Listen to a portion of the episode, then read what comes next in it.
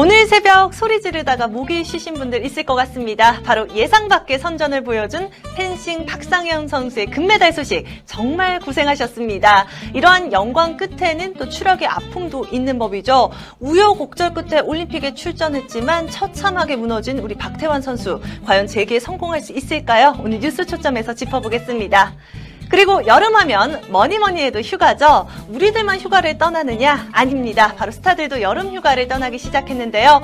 수요일에만 만나볼 수 있는 스타인 사이트에서 스타들의 여름 휴가 이야기 화끈하게 보여드리겠습니다. 여러분들 그리고 왜 기다리는데 아직도 안 해주시나요? 지금 바로 카톡 친구 추가 눌러주시고요. 문자 제보와 사연도 필수란 것 알고 있죠? 여러분들 기다리고 있겠습니다.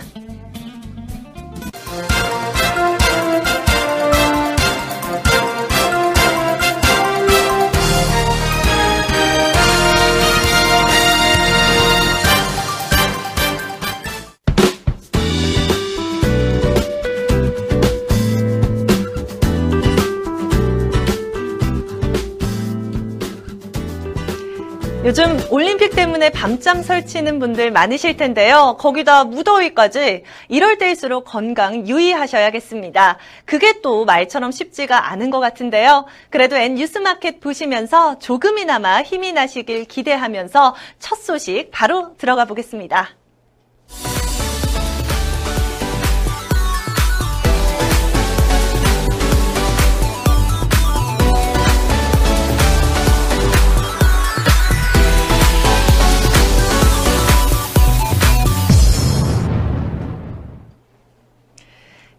이정현 새누리당 신임 대표가 김재원 청와대 정무수석의 예방을 받는 등 공식 일정을 시작했습니다. 그런데 이정현 대표의 행보가 심상치 않은데요. 전당대회 전까지만 해도 이정현 대표는 친박과 비박 논란을 비켜가며 개판 논쟁에서는 한 발 물러난 것처럼 보였습니다. 친박계인 이정현 의원은 비박계 비판에도 일절 반응을 보이지 않았는데요. 이제는 비박을 견제하는 것 아니냐는 지적이 나오고 있습니다. 보도의 백상일 기자입니다. 이정현 대표는 오늘 김재원 정무수석과 얘기를 나누며 대통령과 맞서고 정부와 맞서는 것이 마치 정의이고 그게 다인 것처럼 인식을 갖고 있다면 여당 소속 의원으로서 자격이 없다고 생각한다고 말했습니다. 이정현 대표는 또 여당과 야당이 똑같이 야당이 돼가지고 대통령과 정부를 대하려고 한다면 그건 여당이 자기 본분과 지위, 신분을 포기한 것이라고 재차 강조했습니다. 이정현 대표의 이 같은 발언은 비박계에 대한 경고의 메시지로 풀이됩니다. 이뿐만이 아닙니다. 새누리당은 오늘 이정현 의원이 당대표로 참석한 첫 최고위원회를 열었습니다. 최고위원회의에서도 비박계를 겨냥해 듯한 결정이 이루어졌습니다. 박명재 사무총장은 최고위원회의 후 브리핑에서 앞으로는 최고위원들의 발언은 공개하지 않는 것으로 결정했다고 설명했습니다. 공개회의에서는 당대표와 원내대표만 발언하고 비공개 회의에서는 관련 내용을 정리해 당 대변인을 통해서 발표하는 것으로 운영 방식 변화를 결정한 것입니다. 이에 대해 비박계 최고위원들의 입을 막는 것 아니냐는 논란이 일었습니다. 논란이 일자 이정혜 대표는 당 최고위원회가 말 그대로 회의지 논평을 하는 자리가 아니지 않냐며 지금부터는 실질적이고 실용적인 말 그대로 회의를 하기 위해 사전에 말하자면 안건이나 이런 부분들을 고민해서 하겠다는 것이라고 해명했습니다. 이어 최고위원회의 운영 방식을 변경한 것이 어떻게 비박계 의원들의 입을 막는 것으로 이해될 수 있냐며 불편한 심기를 드러냈습니다. 올해 7월까지 임금, 임금 체불 총액이 8천억 원을 넘었습니다. 이명박 정부 이후 최대치인데요. 이런 추세라면 체불 임금이 가장 높았던 2009년 1조 3,438억 원을 웃돌 가능성도 점쳐집니다. 황혜연 기자가 보도합니다. 이용득 더불어민주당 의원이 공개한 자료를 보면 올해 들어 7월 말까지 임금체불 진정 건수는 12만 4,329건, 총액은 8,131억 원으로 집계됐습니다.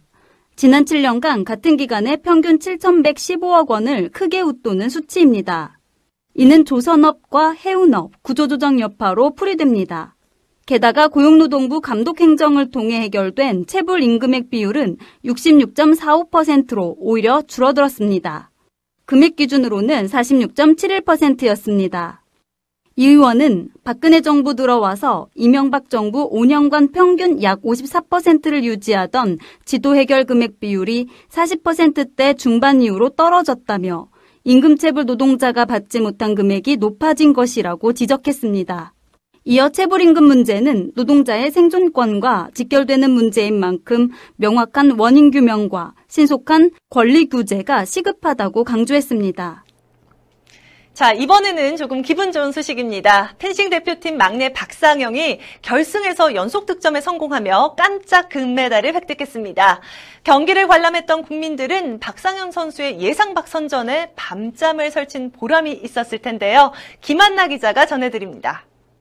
세계 랭킹 21위인 박상영은 오늘 새벽 열린 남자 펜싱 에페 개인 결승전에서 헝가리의 제자 임레를 15대 14로 제압했습니다.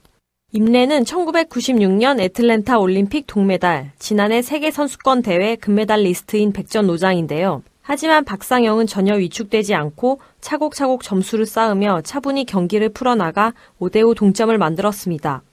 이후 다시 뒤쳐졌지만 9대9로 승부를 원점으로 돌려놓았습니다. 임레가 노련함을 앞세워 4점을 내리 뽑으면서 박상영은 9대 13으로 밀렸습니다. 패색이 짙어지는 듯 했지만 박상영은 14대 14를 만든 뒤 기습적인 찌르기로 금메달을 거머쥐었습니다. 앞서 박상영은 32강전에서 러시아의 파벨 수코브를 15대 11, 16강전에서 이탈리아의 엔리코 가루조를 15대 12로 물리쳤습니다. 8강전에서는 스위스의 맥스 하인저를 15대 4로 여유있게 제압했고 4강전에서는 스위스의 벤저민 스테펜을 15대 9로 누르고 결승전에 진출했습니다. 이로써 박상영은 리우 올림픽에서 펜싱 대표팀에게 첫 메달이자 한국 선수단의 세 번째 금메달을 안겼습니다. 펜싱은 2012년 런던 올림픽에 이어 2회 연속 금메달을 수확했습니다. 주택용 전기요금에만 적용되고 있는 누진제에 대해 불만의 목소리가 커지고 있습니다. 연일 36도를 오르내리는 기록적 폭염에도 요금 폭탄에 대한 걱정 때문에 가정에선 마음대로 에어컨을 틀지 못하기 때문인데요. 결국 화가 난 시민들이 부당함을 호소하는 소송을 내기에 이르렀습니다. 하지만 정부는 누진제 개편이 없다고 못 박아 논란이 예상되고 있는데요. 황혜연 기자가 보도합니다. 한국전력공사를 상대로 한 전기요금 부당이득 반환 청구 소송을 대리하는 법무법인 인강에 따르면 오늘 1,400세대가 소송에 참여하겠다고 신청했습니다. 이들이 소송에 참여하는 이유는 주택용 전기요금의 경우 전력 사용량이 많을수록 요금 단가가 비싸지는 구조 때문입니다. 주택용 전기요금은 처음 100kW시까지는 킬로와트시당 전력량 요금이 60.7원이지만 500kWh를 초과하는 6단계에 들어서면 709.5원으로 11.7배가 뛰게 됩니다. 반면 우리나라 전기 사용량의 절반 이상을 차지하는 산업용 전기요금에는 누진제가 적용되지 않습니다.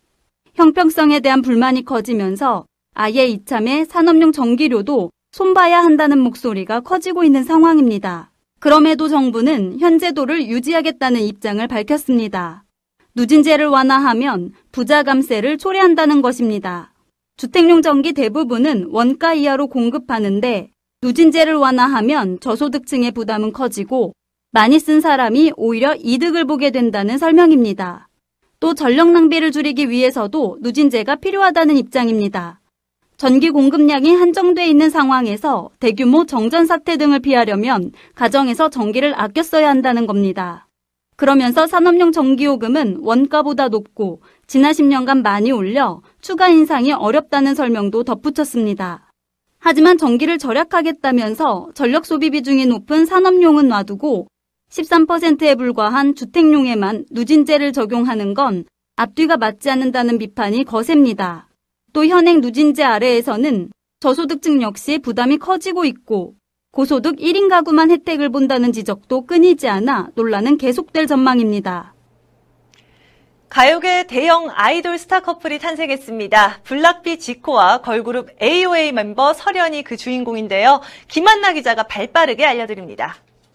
오늘 한 매체는 두 사람의 데이트 사진을 공개해 지코와 설현이 지난 3월부터 좋은 만남을 갖고 있다고 보도했습니다. 해당 매체는 설현이 역사 인식 논란으로 힘들어할 때 지코가 곁에서 위로가 되어주며 사랑을 키웠다고 전했습니다. 이에 대해 설현 소속사 FNC 엔터테인먼트는 힘든 시기에 서로 의지하며 호감을 갖게 됐다며 열애 사실을 인정했습니다. 이어 설현과 지코는 서로 편안하게 지내는 가요계 선후배 사이라며 앞으로 따뜻하게 바라봐 주시면 감사하겠다는 입장을 전했습니다.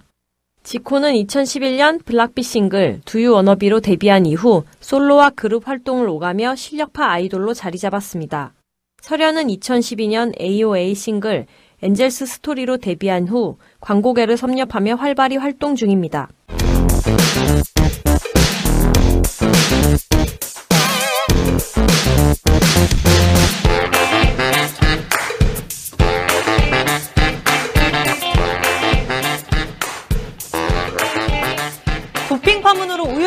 겪었던 마린보이 박태환이 힘겹게 출전한 리우 올림픽에서 쓸쓸한 퇴장을 앞두고 있습니다. 그는 주 종목인 자유형 400m와 200m에 이어서 100m에서도 예선 탈락하는 수모를 겪었는데요. 이제 자유형 1500m 경기만 남겨놓았지만 출전 여부를 고민하는 상황이어서 박태환의 리우 올림픽은 종착역에 다다른 분위기입니다. 많은 사건 사고들이 있었기에 누구보다 아쉬움이 큰 것은 바로 박태환 본인일 텐데 텐데요. 자신의 네번 째 올림픽 끝자락에서 박태환은 4년 뒤를 바라보지만 넘어야 할 산도 많은 게 사실입니다. 오늘 뉴스 초점에서는 박태환뿐만 아니라 안세연의 결승 진출 무산과 펠프스의 통상 21번째 금메달 소식까지 오늘 벌어진 리우올림픽 수영 소식 종합해서 짚어보도록 하겠습니다. 먼저 오늘 오전에 열린 박태환의 자유형 100m 경기 결과 예상은 했지만 너무 참담했죠. 김한나 기자, 오늘 경기 어떻게 봤나요? 어쩌면 예고된 추락이었을지도 모릅니다. 도핑 적발에 따른 선수 자격 정지와 이어진 국가대표 자격 논란으로 박태환은 정상적인 훈련을 소화하지 못했는데요. 역시나 오늘 오전 열린 남자 자유형 100m 예선에서 49초 이사의 저조한 기록으로 공동 32위에 머물며 준결승 진출에 실패했습니다. 아테네부터 4회 연속 올림픽에 출전한 박태환은 이번 대회에서는 3경기 연속 본선행이 좌절됐습니다. 주 종목인 자유형 400m는 예선에서 10위, 200m에서는 예선 29위에 그쳤습니다. 이제 남은 종목은 자유형 1500m인데요. 이마저도 훈련이 제대로 이뤄지지 않아 출전 여부를 고민하고 있습니다. 박태환은 1500m는 아예 훈련할 수 없었기 때문에 코치님과 깊게 생각해 보겠다며 불참 가능성을 내비쳤습니다. 앞선 두 차례 올림픽에서 2회 연속 메달을 딴 박태환으로서는 쓸쓸한 퇴장을 앞두게 된 셈입니다. 네, 박태환 선수가 리우로 오기까지 순탄치 않은 길을 걸었는데요. 그 기간 동안 불필요한 곳에 시간을 허비한 것 같아 안타깝기도 합니다. 그렇습니다. 박태환은 지난해 9월 금지 약물 검사에서 양성 반응이 나타나 국제 수영 연맹으로부터 18개월 선수 자격 정지를 당했고 이후 국가대표 선발 규정을 놓고 대한체육회와 갈등을 빚기도 했습니다. 징계 기간 마땅한 훈련장조차 구하지 못한 그는 지난 3월 초 국제수영연맹 징계에서 풀린 뒤로도 리우행이 불투명한 탓에 마음을 졸여가며 훈련해야 했습니다. 실전이라고는 지난 4월 올림픽 대표 선발전을 겸해 열린 동아수영대회, 호주 전지훈련 중이던 7월 초 참가한 호주 그랑프리 오픈이 전부였는데요. 박태환은 결국 2014년 인천 아시안게임 이후 2년 동안 변변한 국제대회 한 번 치르지 못하고 리우 물살을 갈랐습니다. 박태환은 올림픽 같은 큰 무대를 약 2년 만에 치르다 보니 그동안의 레이스나 신예 선수들에 대해 잘 파악하지 못한 부분도 있다고 털어놓기도 했습니다. 박태환의 스승인 노민상 전 감독은 4년을 준비해도 안 되는데 그동안 준비가 부족했던 게 그대로 드러났다고 아쉬움을 토로했습니다. 네, 확실히 준비 부족의 여파가 확연히 드러난 것 같은데요. 박태환의 시계가 멈춰 있는 동안에도 세계 수영계는 가만히 있지 않았습니다. 2년 동안 많은 신예 선수들이 등장했고 또 실제로 이들이 박태환의 자리를 위협하고 있다고 하죠. 그렇습니다. 박태환이 4년 전 런던 올림픽 남자 자유형 200m 예선에서 16위로 준결승에 진출할 당시 기록은 1분 47초 97이었습니다. 하지만 리우 올림픽에서는 이 기록으로 29위밖에 차지하지 못했습니다. 자유형 400m에서도 리우 올림픽 결승 진출의 마지노선은 3분 45초 43이었습니다. 4년 전 런던에서 예선 8위인 영국의 데이비드 캐리의 기록보다 2초가 빠릅니다. top class 선수들의 기록 변화는 크지 않아 보이지만 잘하는 선수들의 층은 상당히 두꺼워졌다는 평가도 나왔는데요. 그만큼 간발의 차이 또는 작은 실수 하나에 순위에서 크게 밀리는 결과를 가져왔습니다. 그렇군요. 한편 박태환에 이어 한국 여자 수영의 희망으로 기대를 모았던 안세연도 결승 진출에 실패하며 아쉽게 다음 올림픽을 기약하게 됐죠. 그렇습니다. 한국 여자 수영 기대주로 주목을 받았던 안세연의 올림픽 결승 진출 도전은 아쉽게도 좌절됐습니다. 안세연은 오늘 오전 브라질 리우올림픽 수영 경기장에서 열린 여자 저병 200m 준결승에서 2분 8초 68의 기록으로 2조 7위로 전체 16명 중 13위에 머물렀습니다. 이로써 상위 8명이 겨루는 결승 출발대 위에는 설 수 없게 됐는데요. 안세현은 앞서 예선에서 2분 8초 4위로 전체 13위를 차지해 준결승에 올랐지만 기록과 순위를 더는 끌어올리지 못했습니다. 남유선과 박태환에 이어 한국 수영 선수로는 세 번째로 올림픽 결승 진출을 노렸지만 결국 무산됐습니다. 이번 리우 올림픽에선 역대 올림픽 최다 금메달리스트인 수영 황제 마이클 펠프스의 화려한 복귀도 화제인데요. 오늘 펠프스가 개인 통산 21번째 올림픽 금메달을 목에 걸면서 다시 한번 세계 수영 역사를 새로 썼다고 하죠. 네, 수영 황제는 여전히 막강했습니다. 펠프스가 하루 두 개의 금메달을 추가하며 개인 통산 21번째 올림픽 금메달을 목에 걸었습니다. 미국은 7분 0초 66으로 가장 먼저 터치패드를 찍어 1위에 등극했고 뒤를 이어 영국과 일본이 메달을 따내는데 성공했습니다. 특히 펠프스는 앞서 열린 남자 저병 200m 결승전에서도 1분 53초 36의 기록으로 금메달을 따냈습니다. 또 지난번 400m 개영에서 이번 대회 첫 금메달을 따내며 단숨에 리우 올림픽 3관왕에 올랐습니다. 이번 올림픽에서 펠프스는 개인 통산 올림픽 금메달을 21개로 늘렸으며 은메달 2개와 동메달 2개를 포함해 총 24개의 메달을 거둬들였습니다. 게다가 5회 연속 올림픽에 출전한 펠프스는 오늘 금메달로 올림픽 개인 종목 중 한 종목에서만 4회 연속 메달을 딴 최초의 수영 선수가 됐습니다. 펠프스는 또 만 31세 40일로 수영 남자 개인 종목에서 최고령 금메달 리스트로도 이름을 올렸습니다. 또 펠프스는 저병 100m와 개인 혼영 200m에도 출전할 예정이어서 5관왕까지 가능한 상황입니다. 와, 정말 세계적인 선수답게 역대 기록이 엄청난데요. 펠프스의 금메달 소식과 함께 또 그가 중국의 순양을 비판한 것이 새삼 화제가 되기도 했죠. 네, 앞서 펠프스는 한 인터뷰에서 순양을 약물 복용자라고 비난한 호주 맥 호튼의 발언을 지지한다는 입장을 밝혔습니다.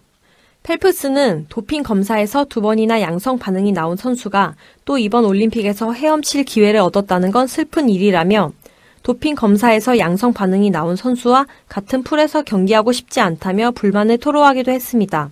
펠프스는 또 반복되는 도핑 부정에 대해 마음이 아프다. 누군가가 어떻게든 해주기 바란다며 스포츠계에서 도핑이 일소되기를 희망했습니다.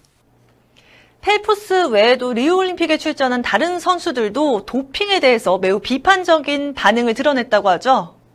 네, 같은 미국 수영선수단의 릴리킹은 도핑이 발각된 선수를 팀에 둘지에 대한 내 대답은 no라고 딱 잘라 말했습니다. 프랑스 수영선수 카미유 라코르도 한 인터뷰에서 쑨양의 금메달 시상식 장면을 바라보며 역겨웠다며 수영은 결승전마다 약물을 복용한 선수가 두세 명은 있는 그런 스포츠로 변질되는 것 같다고 노골적으로 비난하기도 했습니다. 이처럼 약물 복용을 둘러싼 설전이 줄어들지 않자 리우올림픽 조직위원회가 입단속에 나섰는데요. 조직위는 각국 선수단에 상대를 헐뜨는 발언을 자제하라고 요청하고 있는 상황입니다. 약물 전력을 둘러싸고 벌어지는 신경전도 만만치 않은데요. 이미 지나간 경기는 털어버리고 박태환 선수에게 아직 명예 회복의 기회는 남아 있으니까요. 다음 대회에서 더 좋은 모습 보여주었으면 하는 바람입니다. 우리 선수들 승부에 너무 연연하지 않더라도 매 경기 최선을 다하는 모습 계속 보여주길 바라겠습니다. 저도 남은 기간 동안 열심히 응원하겠습니다. 화이팅! 오늘 뉴스 초점 소식은 여기서 줄이도록 하겠습니다.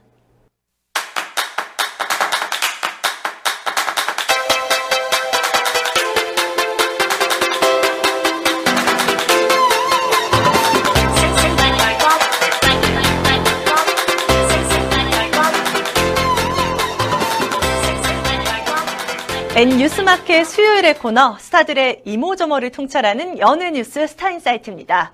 숨바꼭질을 하는 것도 아닌데 어딜 다녀도 연예인 보기가 하늘의 별 따기만큼 어려운 게 사실입니다. 대체 그들은 어디서 또 무엇을 하면서 여름 휴가를 보내는 것일까요? 정말 궁금한데요. 다양한 스타들의 휴가 소식이 SNS를 통해 속속 올라오고 있다고 합니다.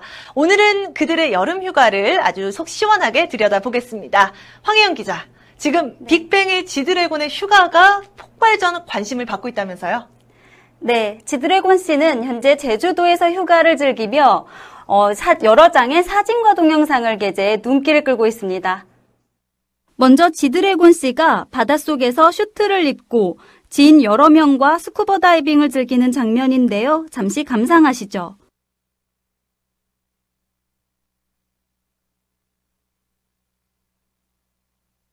그리고 승리로 추측되는 인물과 함께 얼굴 위에 불가사리를 얹은 채 다이빙 인증샷을 찍기도 했습니다.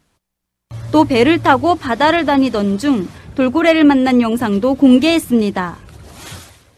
와, 화면만 봐도 정말 제가 다 시원한데요. 우리나라에서 스쿠버 다이빙을 즐길 수 있는 최고의 명소가 제주도라고 하던데, 이 지드래곤 씨는 매력적인 해양 스포츠로 휴가를 정말 알차게 보내고 있는 것 같습니다. 한편, 지난 3월 결혼한 가수 가희 씨도 남편과 함께한 여름 휴가 사진을 공개했다죠? 네, 강릉에서 남편과 함께 찍은 사진을 인스타그램에 올렸는데요. 공개된 사진 속에는 가희 씨와 그의 남편이 푸른 동해바다를 배경으로 다정하게 몸을 밀착시킨 채 여름 휴가를 만끽하고 있는 모습이 담겨 있습니다. 특히 행복한 미소를 짓고 있는 가희 씨의 보조개 미소와 남편의 훈훈한 미소가 신혼부부의 달콤한 일상을 잘 보여줍니다. 달콤함 그 자체입니다. 역시 여름휴가는 사랑하는 사람과 함께해야 제맛인 것 같은데요. 반면 국내가 아닌 해외에서 휴가를 즐기는 스타들도 있다고 합니다. 가수 알리 씨는 미국 로스앤젤레스에서 자유롭게 휴식을 취했다죠. 그렇습니다. 알리 씨는 최근 LA에서 휴가 인증샷을 공개했는데요. 비키니를 입은 모습부터 민낯을 자랑하는 셀카까지 알리 씨의 여유로운 모습들이 담겨 있습니다. 특히 복싱 챔피언 무하마드 알리의 벽화를 마주한 특별한 인증샷이 시선을 사로잡았습니다. 알리 씨는 대중의 눈에서 벗어나 비교적 자유로운 여행을 만끽한 것 같은데요. 이런 가운데 할리우드 스타들은 알몸 바캉스로 구설에 오르고 있다면서요? 네, 자유롭게 알몸으로 휴가를 즐기다 파파라치에 의해 포착된 것인데요. SNS를 중심으로 사진이 그대로 퍼져나가서 논란이 되고 있습니다. 먼저 세계적인 아이돌 스타 저스틴 비버와 그의 여자친구로 알려진 모델 사하라 레이가 하와이 호수에서 여름 휴가를 즐기는 모습입니다. 사하라 레이는 비키니 상의를 벗고 저스틴 비버는 중요 부위를 노출한 채 알몸으로 물놀이를 즐겼습니다. 올랜도 블룸 역시 연인인 가수 케이티 페리와의 해변 알몸 사진이 공개돼 논란에 휩싸였습니다. 이 커플은 지난 2일 이탈리아 사르디니아 섬에서 휴가를 즐겼고 알몸으로 서핑을 즐기는 모습이 파파라치에 의해 포착됐습니다. 현재 이들의 사진은 모자이크 처리가 되지 않은 채 SNS를 중심으로 유출되고 있는 상황입니다. 너무 적나라하게 찍혀서 제가 다 화끈거리는데요. 이 자유로운 휴가도 좋지만 지나친 노출증이 눈살을 찌푸리게 만듭니다. 황혜영 기자 오늘 소식 잘 들었고요. 지금까지 스타들의 여름 휴가 살펴봤는데 여러분들은 어떻게 보셨나요? 어디에 가서 또 무엇을 하든 그들 역시 좋아하는 사람들과 함께 여행을 떠나 휴식을 즐기다 오는 것은 우리와 다르지 않은 것 같습니다. 오늘 스타인 사이트는 여기서 인사드리고요. 다음 시간엔 더욱 재미있는 소식으로 다시 찾아오겠습니다.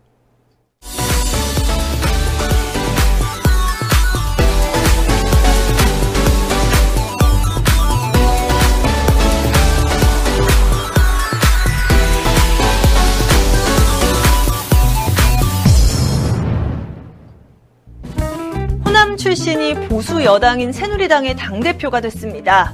정치권에도 새로운 변화가 일어나는 것 아니냐는 기대를 갖게 합니다. 친박 출신이 새누리당의 당대표가 됐습니다. 새누리당은 여전히 변하지 못한다는 우려가 나옵니다. 이 때문에 이정현 대표의 행보에 수많은 이목이 집중되고 있습니다.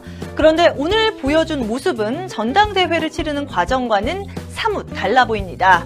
당시에는 개파를 초월한 것처럼 보였지만 대표가 되자 본색을 드러내듯 비박을 압박하는 모습입니다. 이정현 대표는 그것이 아니라며 항변했지만 왜 그 말이 그대로 들리지 않는 것일까요? 언제나 사람이 먼저인 방송, 변화를 두려워하지 않는 뉴스. 이상으로 N뉴스마켓 수요일 시간 여기서 마치도록 하겠습니다. 오늘 시간 함께 해준 여러분 고맙습니다.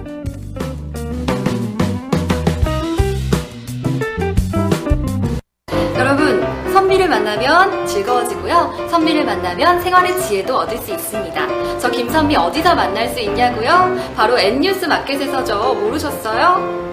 참, 전 목요일에만 오는 거 아시죠? 목요일 밤에는 꼭 절 찾아주세요. 꼭이요.